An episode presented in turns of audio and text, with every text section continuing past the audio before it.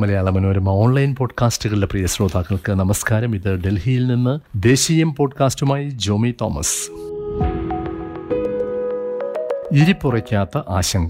കനപ്പെട്ട പ്രയോജനം പ്രതീക്ഷിക്കാതെ വെറുതെ എന്തെങ്കിലും ചെയ്യുന്ന രീതി മോദി സർക്കാരിനും ബി ഇല്ല. പുതിയ പാർലമെന്റ് മന്ദിരത്തിലെ ലോക്സഭാ ഹാളിൽ എണ്ണൂറ്റി എൺപത്തെട്ട് പേർക്കായി ഇരിപ്പിടമുണ്ടാക്കിയത് ഭാവിയിലെ ആവശ്യങ്ങൾ കണക്കിലെടുത്തെന്നാണ് ഔദ്യോഗിക വാക്ക്. ഇപ്പോൾ അഞ്ഞൂറ്റി നാൽപ്പത്തി മൂന്ന് പേരുടേതാണ് ലോക്സഭ.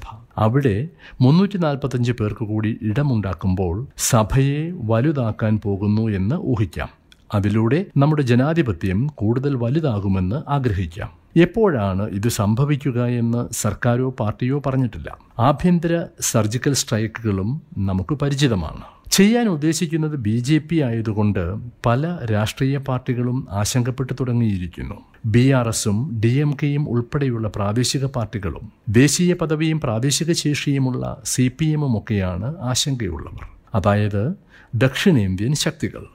ഉത്തരേന്ത്യൻ സംസ്ഥാനങ്ങളിൽ ലോക്സഭാ സീറ്റ് എണ്ണം കൂട്ടുകയും തങ്ങളോട് താൽപ്പര്യമില്ലാത്ത ദക്ഷിണേന്ത്യയ്ക്കുമേൽ പരോക്ഷമായി ആധിപത്യം കൂടുതൽ ഉറപ്പിക്കുകയുമാണ് ബി ജെ പിയുടെ ഗൂഢലക്ഷ്യമെന്നാണ് തെക്കരുടെ വാദം. ജനസംഖ്യാ നിയന്ത്രണം മര്യാദയ്ക്ക് നടപ്പാക്കിയ സംസ്ഥാനങ്ങൾ ശിക്ഷിക്കപ്പെടാവുന്ന സ്ഥിതിയാണെന്നും അവർ കരുതുന്നു. എല്ലാം നിയമപരമായി മാത്രമേ ചെയ്യൂ എന്നാണ് ബി മറുപടി. നിയമവും ഭരണഘടനയും പറയുമ്പോൾ പത്തു വർഷത്തിലൊരിക്കലുള്ള സെൻസസ് കഴിഞ്ഞ് ലോക്സഭയുടെയും നിയമസഭകളുടെയും മണ്ഡലങ്ങൾ പുനഃക്രമീകരിക്കണം എന്നാണ് വ്യവസ്ഥ. ജനസംഖ്യയാണ് പുനഃക്രമീകരണത്തിന്റെ അടിസ്ഥാനം. രണ്ടു വിധമാണ് പുനഃക്രമീകരണം. മണ്ഡലത്തിന്റെ അതിരുകൾ മാറ്റി വരയ്ക്കാം മണ്ഡലങ്ങളുടെ എണ്ണം കൂട്ടുകയോ കുറയ്ക്കുകയോ ചെയ്യാം. ആയിരത്തി തൊള്ളായിരത്തി അറുപത്തി ഒന്നിലെയും ആയിരത്തി തൊള്ളായിരത്തി എഴുപത്തി ഒന്നിലെയും സെൻസസിന്റെ അടിസ്ഥാനത്തിൽ ലോക്സഭാ മണ്ഡലങ്ങളുടെ എണ്ണം പുനഃക്രമീകരിച്ചു. അങ്ങനെയാണ് ഇപ്പോഴത്തെ അഞ്ഞൂറ്റി നാൽപ്പത്തി മൂന്ന് വരെ എത്തിയത്. അടിയന്തരാവസ്ഥയുടെ വിശേഷപ്പെട്ട കാലത്ത് ആയിരത്തി തൊള്ളായിരത്തി എഴുപത്തി ആണ് ഭരണഘടനയുടെ നാൽപ്പത്തിരണ്ടാം ഭേദഗതി പാർലമെന്റ് പാസാക്കുന്നത്. കോൺഗ്രസിലെ കയ്യടിപ്പടയ്ക്ക് ആശയങ്ങളുടെ തമ്പുരാനായിരുന്ന സഞ്ജയ് ഗാന്ധിയുടെ സംഭാവനകളും ഉൾപ്പെടുന്നതായിരുന്നു നാൽപ്പത്തിരണ്ടാം ഭേദഗതിയിലെ നിർദ്ദേശങ്ങളുടെ വലിയ പട്ടിക. ലോക്സഭാ മണ്ഡലങ്ങളുടെ പുനഃക്രമീകരണം ഇരുപത്തിയഞ്ച് വർഷത്തേക്ക് മരവിപ്പിച്ച് രണ്ടായിരത്തി ഒന്നിലെ സെൻസസ് കഴിയും വരെ മാറ്റിവെക്കാം എന്നതായിരുന്നു പട്ടികയിലെ പാസായ നിർദ്ദേശങ്ങളിലൊന്ന്.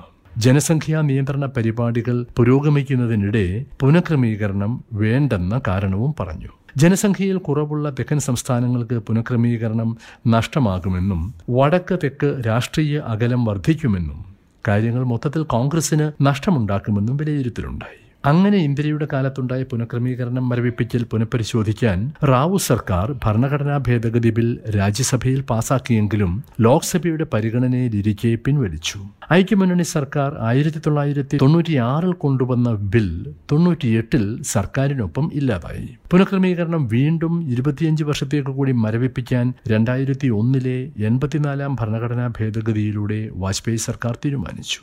അതായത് രണ്ടായിരത്തി ഇരുപത്തിയാറ് വരെ കൃത്യമായി പറഞ്ഞാൽ രണ്ടായിരത്തി ഇരുപത്തിയാറിന് ശേഷമുള്ള സെൻസസ് കണക്കുകൾ വരുന്നതുവരെ. അന്നും പുറത്തു പറഞ്ഞ കാരണം ജനസംഖ്യാ നിയന്ത്രണ പരിശ്രമങ്ങളാണ്. സംസ്ഥാനങ്ങളിലെ ആളെണ്ണം നോക്കി മണ്ഡലങ്ങളുടെ എണ്ണം പരിഷ്കരിച്ചാൽ ജനസംഖ്യാ നിയന്ത്രണം മര്യാദയ്ക്ക് നടപ്പാക്കിയ കേരളത്തിനും തമിഴ്നാടിനുമൊക്കെ നഷ്ടവും യു പിക്കും ബീഹാറിനുമൊക്കെ നേട്ടവും എന്നതായിരുന്നു അന്നത്തെ പ്രശ്നം. ഇപ്പോഴും പ്രശ്നത്തിൽ മാറ്റമില്ല. ചില പണ്ഡിതർ പറയുന്ന കണക്കനുസരിച്ച് ആളെണ്ണ അനുപാതം ഏറെക്കുറെ പാലിച്ച് മണ്ഡലങ്ങളുടെ എണ്ണം പുതുതായി തിട്ടപ്പെടുത്തുമ്പോൾ കേരളത്തിലേത് ഇരുപതായി തുടരും. യു പിയിലേത് എൺപതിൽ നിന്ന് നൂറ്റി നാൽപ്പത്തി മൂന്ന് ആകും. രണ്ടായിരത്തി ഇരുപത്തിയാറിന് ശേഷമുള്ള സെൻസസിലെ കണക്കുകളുടെ അടിസ്ഥാനത്തിൽ അടിസ്ഥാനത്തിലെന്ന് രണ്ടായിരത്തി ഒന്നിൽ തീരുമാനിച്ചപ്പോൾ ഉദ്ദേശിച്ചത് രണ്ടായിരത്തി മുപ്പത്തിയൊന്നിലെ സെൻസസിന് ശേഷം എന്നാണ്. രണ്ടായിരത്തി ഇരുപത്തൊന്നിലെ സെൻസസ് ഇതുവരെ നടന്നിട്ടില്ല. അതുകൊണ്ട് തന്നെ പത്ത് വർഷത്തിലൊരിക്കൽ സെൻസസ് എന്ന രീതി വെച്ച് രണ്ടായിരത്തി മുപ്പത്തി ഒന്നിന് ഇപ്പോൾ പവിത്രതയില്ല. എന്ന് നടക്കുമെന്ന് ഇപ്പോൾ ആർക്കും വ്യക്തതയില്ലാത്ത സെൻസസുകൾക്കായി കാത്തു നിൽക്കാതെ ഇപ്പോൾ കയ്യിലുള്ള ജനക്കണക്കിന്റെ അടിസ്ഥാനത്തിൽ പുനഃക്രമീകരണം നടത്താനുള്ള ഭരണഘടനാ ഭേദഗതിക്ക് ബി ജെ പി ശ്രമിക്കും എന്ന സംശയമാണ് ലോക്സഭാ ഹാളിലെ അധിക ഇരിപ്പിടങ്ങൾ പലരിലും ഉയർത്തുന്നത്. ഏതു പാർട്ടിയുടെ ഭരണത്തിലും മണ്ഡല പുനഃക്രമീകരണത്തിന് ജനസംഖ്യ അടിസ്ഥാനമാക്കാതെ മാർഗമില്ല. ധനകാര്യ കമ്മീഷൻ സംസ്ഥാനങ്ങൾക്കുള്ള വിഹിതം നിശ്ചയിക്കുമ്പോൾ വർഷങ്ങളായി ജനസംഖ്യയെ നിയന്ത്രിച്ച് ജീവിക്കുന്ന കേരളം ഉൾപ്പെടെയുള്ള സംസ്ഥാനങ്ങൾക്ക് നഷ്ടവും അനിയന്ത്രിതർക്ക് നേട്ടവും ഉണ്ടാകുന്നു. അതേ പ്രശ്നമാണ് മണ്ഡലങ്ങളുടെ കാര്യത്തിലും സംഭവിക്കാവുന്നത്.